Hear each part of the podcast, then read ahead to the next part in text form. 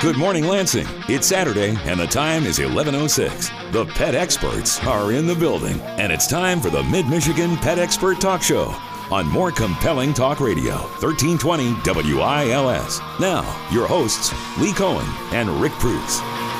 Welcome, pet keepers, to this week's Mid Michigan Pet Expert Talk Show. I'm your host, Lee Cohen, here with my co host, the pet expert himself, Mr. Rick Preuss. Good morning, Rick. Good morning, Lee.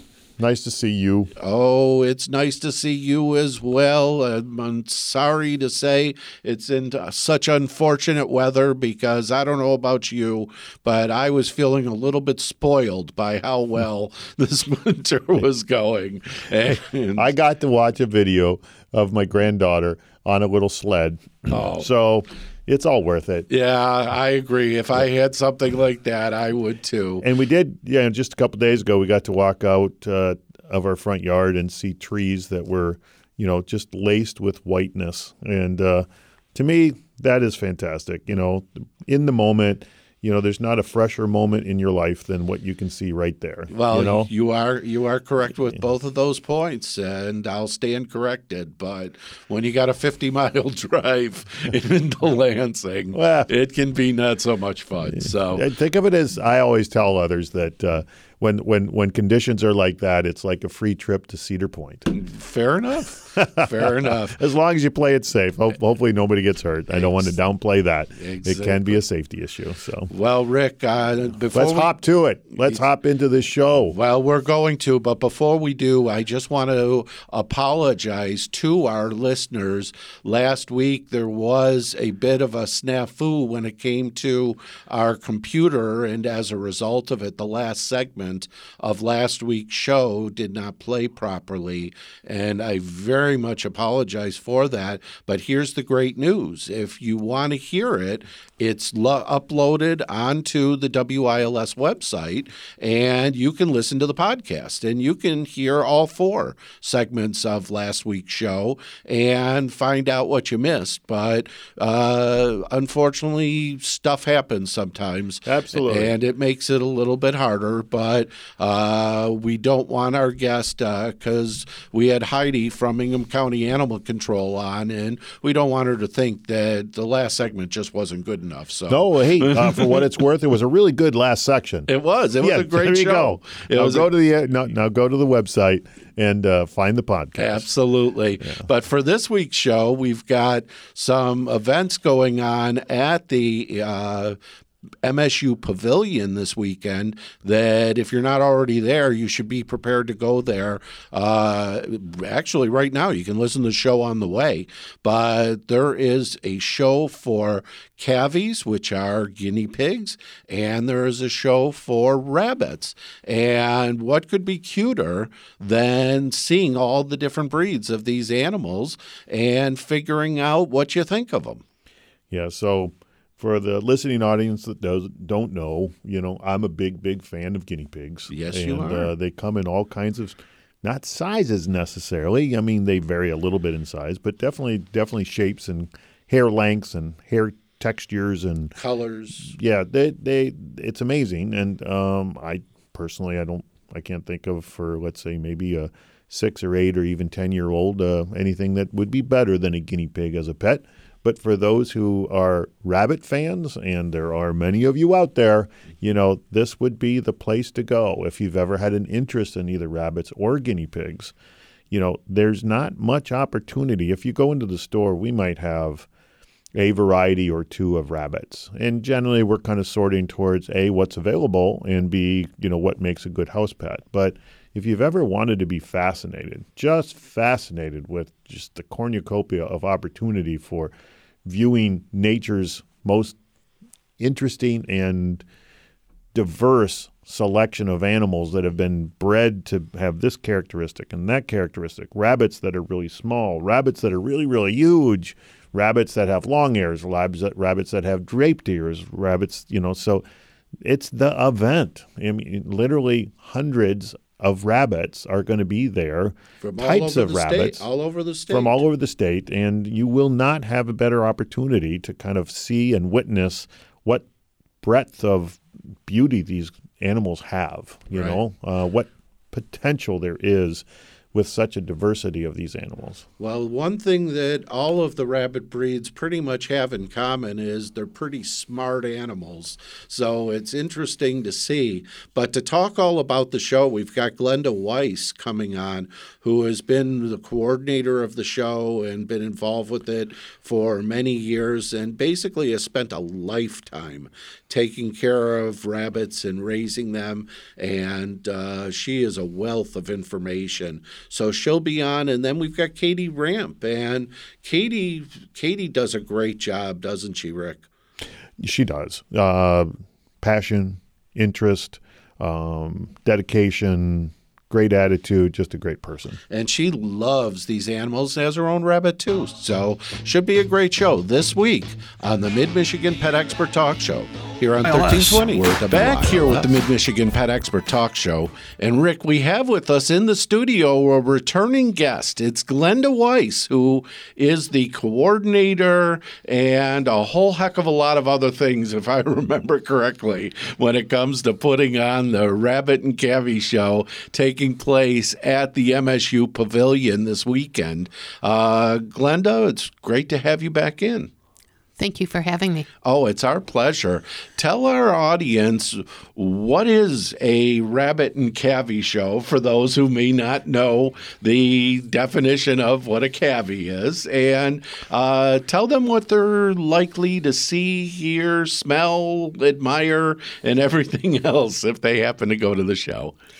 So, the Rabbit and Cavy Show is a, a state 4 H show. It is the largest show of its kind in the Midwest.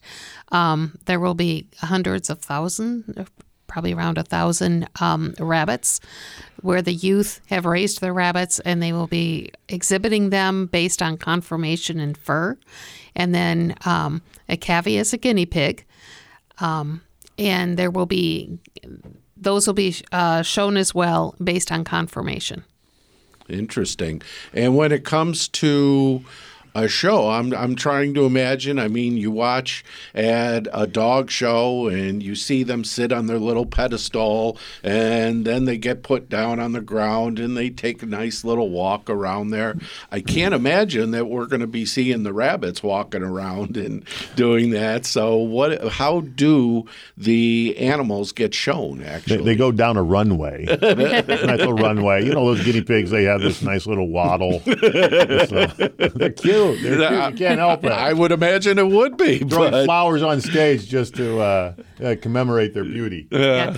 Well, actually, there are some rabbits that run up and down the tables. Um, there's Okay, there's right. a there's a few breeds that are called our running breeds, and they will run up and down the table as the judge examines both of their patterns as far as their markings, as well as how well they move, um, and their what we call tracking. Um, and then there, are, most of the rabbits though are judged in a posed position where the judge puts their hands over them and checks the conformation as well as for Kind of like a dog disqualifications. show. They got uh, them up on the, the small breeds. They'll put up on a little table and they'll kind of check around. Oh, sure. all along the way. Yeah. right? Yep. Except all of our rabbits, like for that particular class, are on the table at the same time. They all have their little holes or coops that they they sit in until the judge pulls them out to look at them. And then he goes one after another, pulls Right. them out. Yep, one after the other, and then they'll give comments to the youth um, as far as the good points and the bad points of the animal. Unlike the dog shows, they have a lot of feedback because that's how our kids will learn about them. Now, how do the kids handle all that? Um, if if you really think about it, it's criticism. You know, they have to. How, how does that work? Um, I, I always tell our judges that this needs to be a learning experience and that they need to uh, stay positive, make sure that you find good things about the rabbits. So many times you'll see the judges that'll pull the youth around to the back side of the table so that they can further see what what's going on. Um, especially if it happens to be like a disqualification, it's a definite learning experience for the youth. Imagine a few puddles of tears from time to oh, time. Oh, no, they usually handle it. Normally they handle it.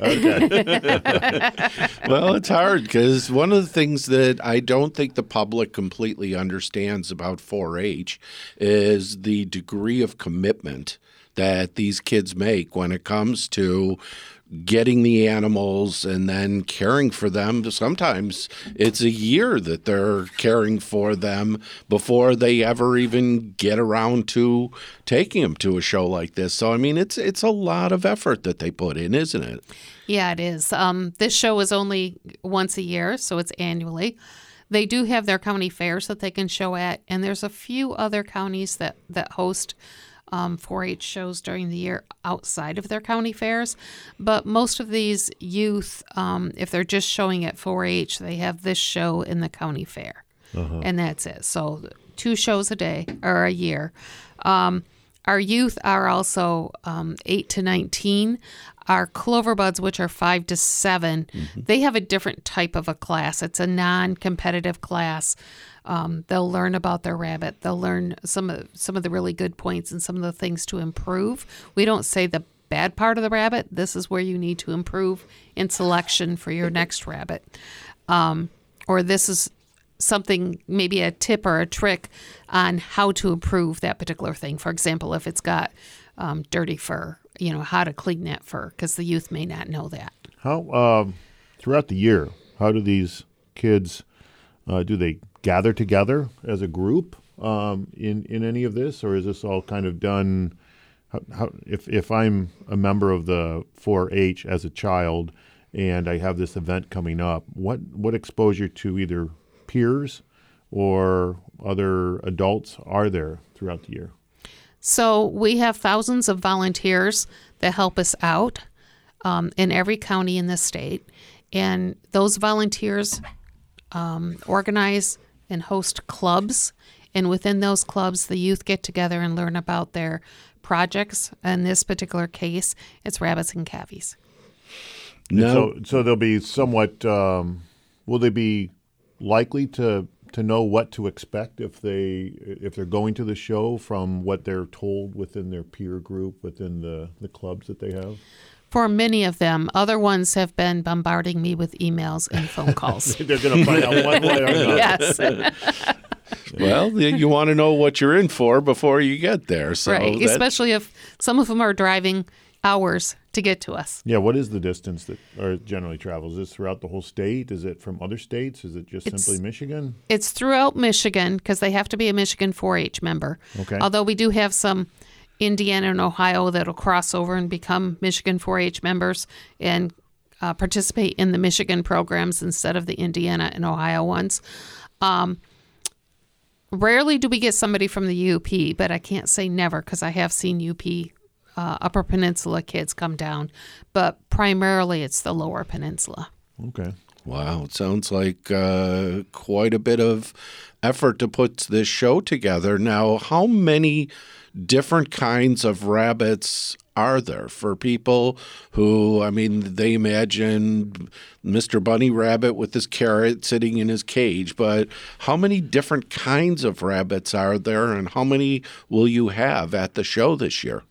There's currently 51 breeds of rabbits. Uh, the 51st breed got recognized this last fall. It's called the Czech Frosties. Um, and we will have, I would say, probably two thirds of those breeds exhibited at the show. Wow. And when it comes to the guinea pigs, how about them? How many breeds of guinea pigs are there, and how many will you have of those? There's 13 different breeds of guinea pigs, and we normally have representations of all 13. Interesting. I I definitely want to try to make it out there this year. I got to see this. Uh, well, I was going to say, I wonder if you wouldn't be a good judge uh, for No. something like that. No, no, actually, um, you know, what my all my experiences tend to be around, uh, you know, pet quality. You know, what does it take to be a good pet? What's the right environment? How do you keep it? You know, uh, give advice as to the age group that somebody would be best for having. But as far as this situation, you know, this is a this is a different plane.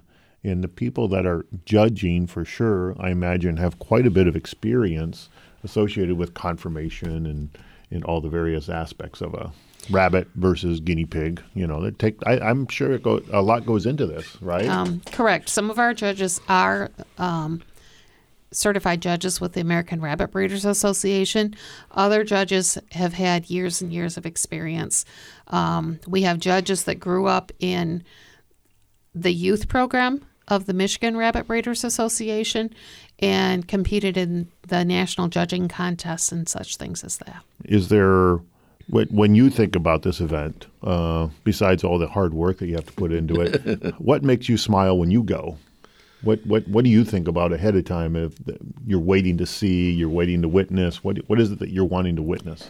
I like to see the camaraderie between the youth. Um, many times, if, if one youth is struggling, maybe the rabbit is misbehaving and they're trying to put it up on the table, and it's a smaller child, one of the larger, older children or more experienced youth will help out. Um, many times, the 4 H groups we'll like all sit together in the showroom because we don't have like assigned seats anyplace. You just come and find a spot. Uh-huh. Um, and many times they'll sit together and just watching the kids interact with each other I'll is bet. a lot of fun. Well, that's cool. That's cool. Now, how do the animals interact with one another? Because I imagine at, at dog shows, you're you're going to get some that just they see other dogs and they bark. That's what they're programmed to do. How do rabbits and guinea pigs respond in this environment where there are so many others of their kind? Um, most of the time, it doesn't. They don't have a whole lot of reactions. We've had some that, like, once you put them up on the show table, I always call it the cute pose. It's not the proper pose, but they'll um, sit up on their hind legs, kind of like the Easter Bunny, and look around. And to me, that's kind of cute, but not really what they need to be doing. right? but but they don't necessarily communicate with the other animals that are there, or even think about uh, doing something that they shouldn't. Because my understanding is rabbits are pretty good at procreating. well, so on the show table, when you do get multiple sexes up there, you do have to worry about that and just keep an eye on the old boys. Yeah. the table can get frisky. well, I would just imagine so because that's that's the thing that people sometimes don't understand is they want their animals to act in a proper behavior, but animals act like animals. They're they are bred to do certain things, and how do they help? But They, do they could definitely throw things? some curves.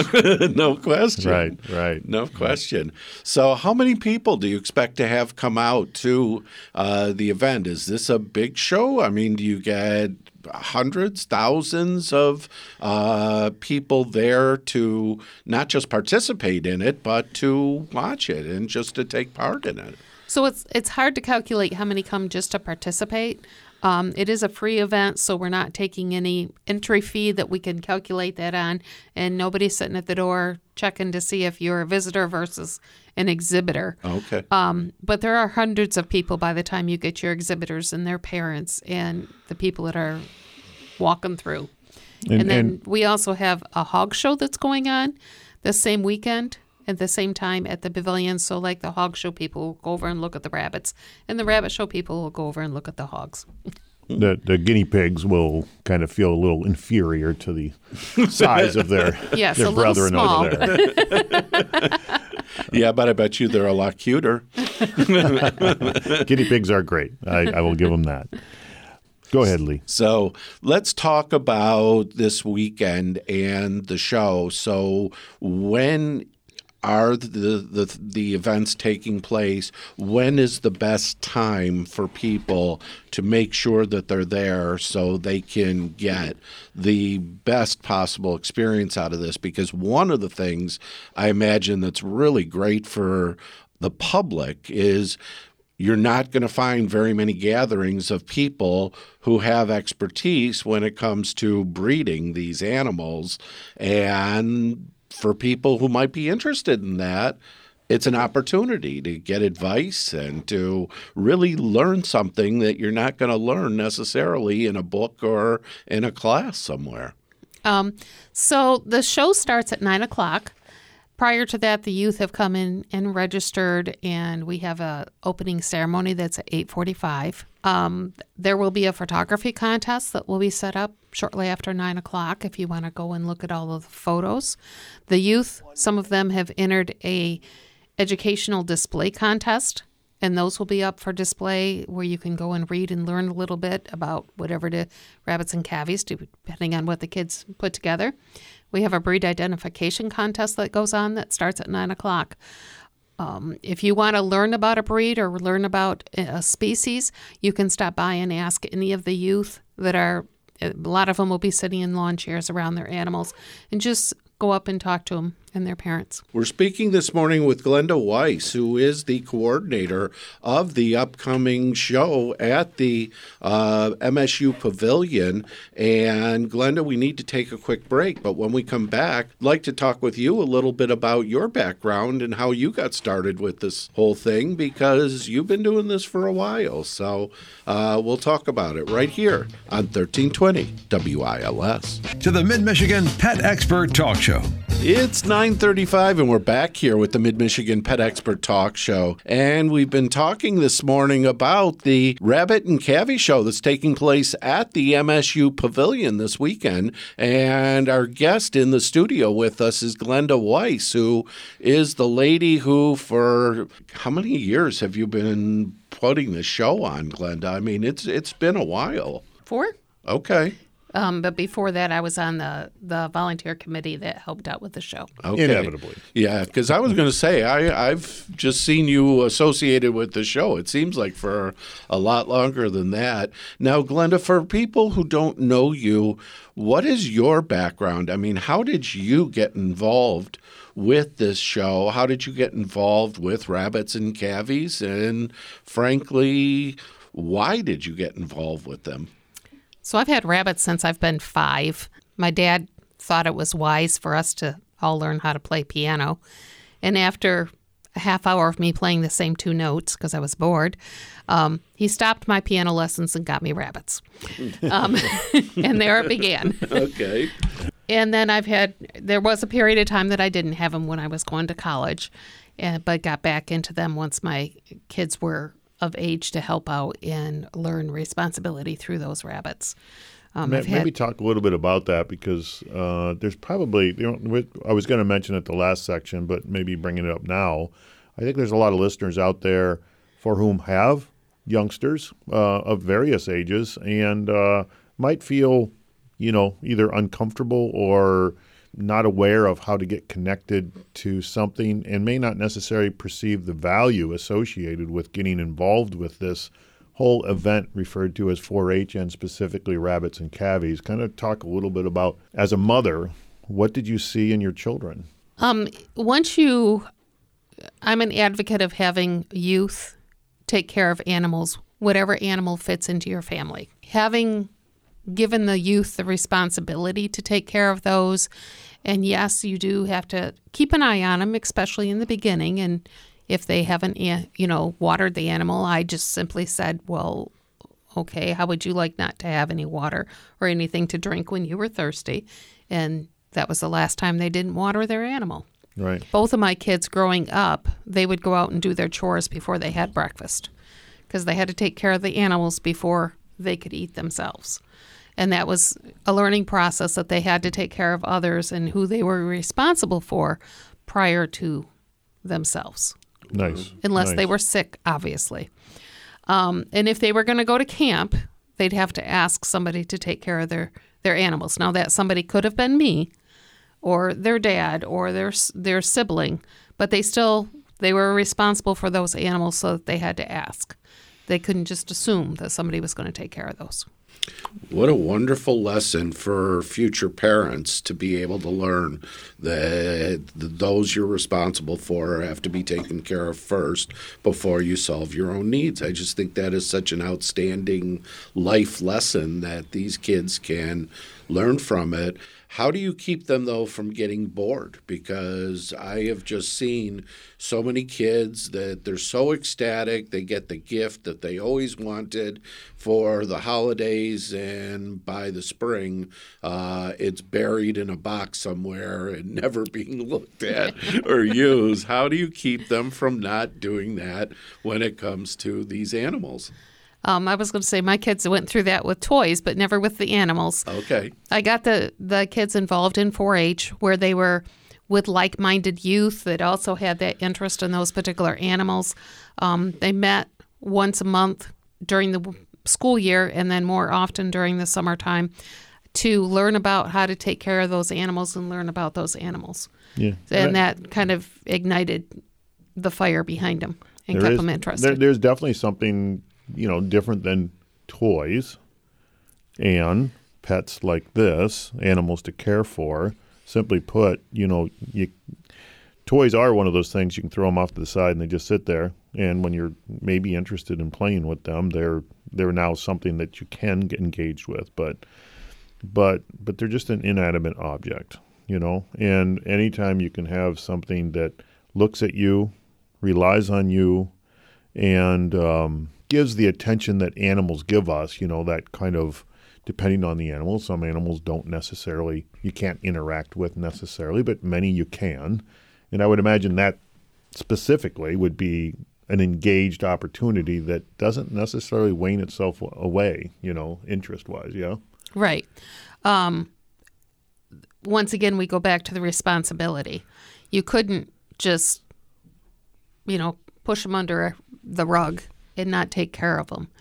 Um, there, I can't say that there weren't mornings that the kids didn't want to go out and do those chores, but they knew that they had They to. had to. Yeah. With weather like this, I can just imagine what a pleasure Yes. it would be to be outside. And, And with weather like this, it was um, so our our animals were out in a barn in pens, and um, they had to carry the water out to the barns. They had to keep the crocks thawed out so that the animals could could have open water to drink. So it was more, more difficult in weather like this. And that doesn't necessarily uh, disqualified uh, city dwellers, right? Uh, guinea pigs would probably be uh, just right right up their alley as far as something if they wanted to get involved, but don't have a barn and don't have a opportunity for that, and, and maybe don't want to go outside. Right. Um, both guinea pigs and rabbits actually um, can be inside. A rabbit is very easy to house train. We have some 4-Hers that have their rabbits house trained. When they take them to the fair, they bring their litter box with them um, and put them in. They still have to be in the same pen as everybody else, but but they um, will put the litter box in that rabbit's pen. Is there is there much of an effort to? Um, I would imagine it's a natural for uh, rural children to you know children that grow up in rural America uh, to be part of 4-H. But is there much of an effort and is there much opportunity and outreach uh, for those that are in more urban settings? Um, in many urban or counties with urban settings, including Ingham County, we have a special 4-H program coordinator, which is a um, what my title is, that deals with the urban area and is going into schools um, to discuss and bring in 4-H. And so a when- lot of after-school programs. When, when when you go to this event, this expo for rabbits and guinea pigs, will there be many participants that do come from urban environments? You know, that aren't rural people that have farms and barns and those type of things. There is some. The majority is still from urban areas. Um, before I moved to Ingham County, I was over in Wayne County and um, started a 4 H program in Pingree Farms, which is a farm on the corner of 8 Mile and I believe it's 75. It's got livestock and animals, and they would attend with um, youth from the Detroit area with the rabbits from Pingree Farms. Well, now when it comes to getting these animals, what are the obstacles that people need to be conscious of before maybe they do? I mean, one of the examples that I love that Rick uses all the time, and I was reading this week that you used with the Girl Scouts that you had in, was the example of tortoises that they make great pets, but be prepared for 70 or 80 years to have them in your family. And that is something that could be an obstacle for some people, but uh, they need to know that up front. So, are there any obstacles that people need to know before they might get involved with these? So a rabbit's life cycle is six to seven years average. Um, I'm not sure about a cavy.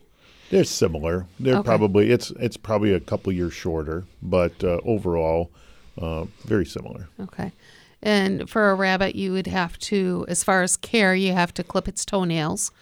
And when it's molting, which is when equivalent to like a shedding, um, you would have to groom it to, otherwise, you're going to have hair every place. Um, but you would have to groom it at that time. Well, the the other thing I think of, I had a friend growing up who had a rabbit for a pet, and they used to let him run around the house and and sit on the couch with them and watch television. But the issue was they had to. Uh, I don't even know what the right word would be, de-rabbit the house so that he didn't all of a sudden start munching on the molding and doing other Yeah. things like that that they might not like. Yes. Um, if you were going to have it run around the house, um, obviously electrical cords would be an issue Yeah. because they will chew. Rabbits do constantly chew because their teeth are growing their entire life. Unlike ours, where like we we have our teeth and that's it, theirs constantly grow. Now, if you have, um, as long as those teeth are correctly aligned, the there's a hardening ingredient in a rabbit pellet that will keep those teeth down so that they don't like come out of the mouth, Okay. um, so to speak. Glenda, we don't have much time left. So, for anyone who's interested in information about the show or finding out uh, if they want to attend it, where can they go to get that information? The Michigan 4-H website has information. If you were to Google um, 4-H, uh, Michigan 4-H rabbit and cavy, you would have information there. Okay, great. Well, we want to thank you so much for coming in and sharing this information again. It's always good to see you and to learn about these animals because I'm sorry, but there are other great pets just besides cats and dogs, and we need to give them their due. And I'm glad that you were able to do that. So, good luck with everything this weekend, and uh, we look forward to talking with you again.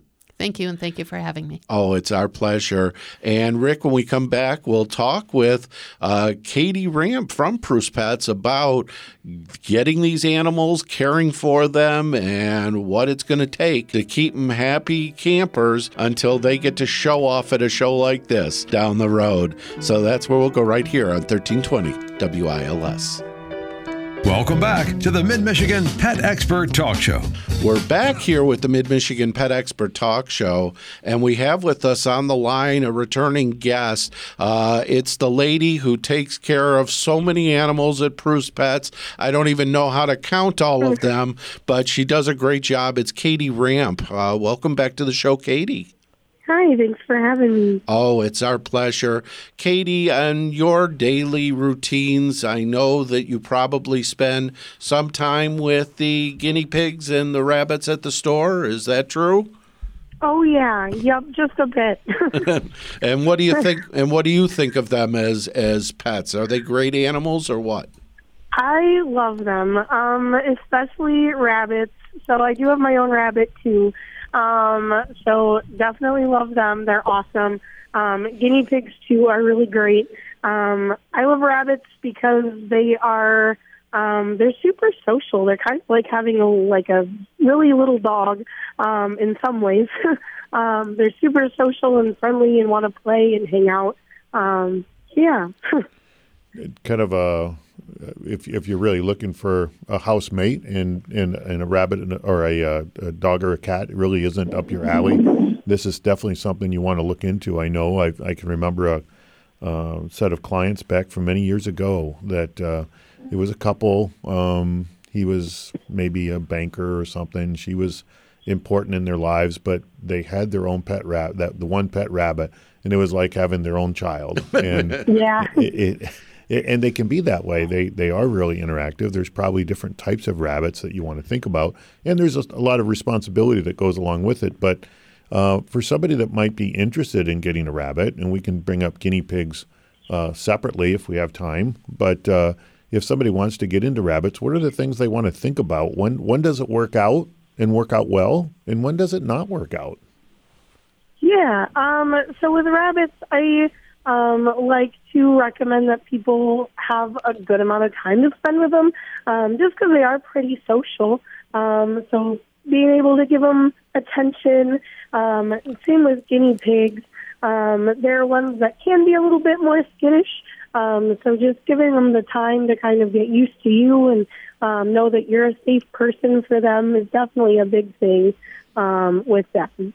And that could be an age thing. You know, if you have a child um, and the child is a little too young to kind of figure that out at first, you're going to have to nurture that relationship. Whereas if it, the child's old enough to understand that that's the kind of the ground rules that you got to take an animal for where it's at, uh, then that that can t- kind of play into you know what kind of pet this is going to make or how well it's going to work out. Fair enough. Yeah. Yeah. Definitely. Now, Katie, if if someone doesn't live in a rural setting where they've got access to like a barn or places to keep them, how should people keep them in a, in a normal house? I mean, what what kind of cage or material do they need to have? What kind of flooring do they need to have? I mean, how how exactly do people keep a rabbit in their home? Yeah, so um, with rabbits and also guinea pigs, um, neither of them are really going to be climbers, so um, having a lot of floor space is going to be best for them. Um, uh, so with bunnies, and even I've known people with guinea pigs will do it. Um, sometimes we'll add a little playpen on the outside um, just to give them a little extra space when they can't be fully out of their cage.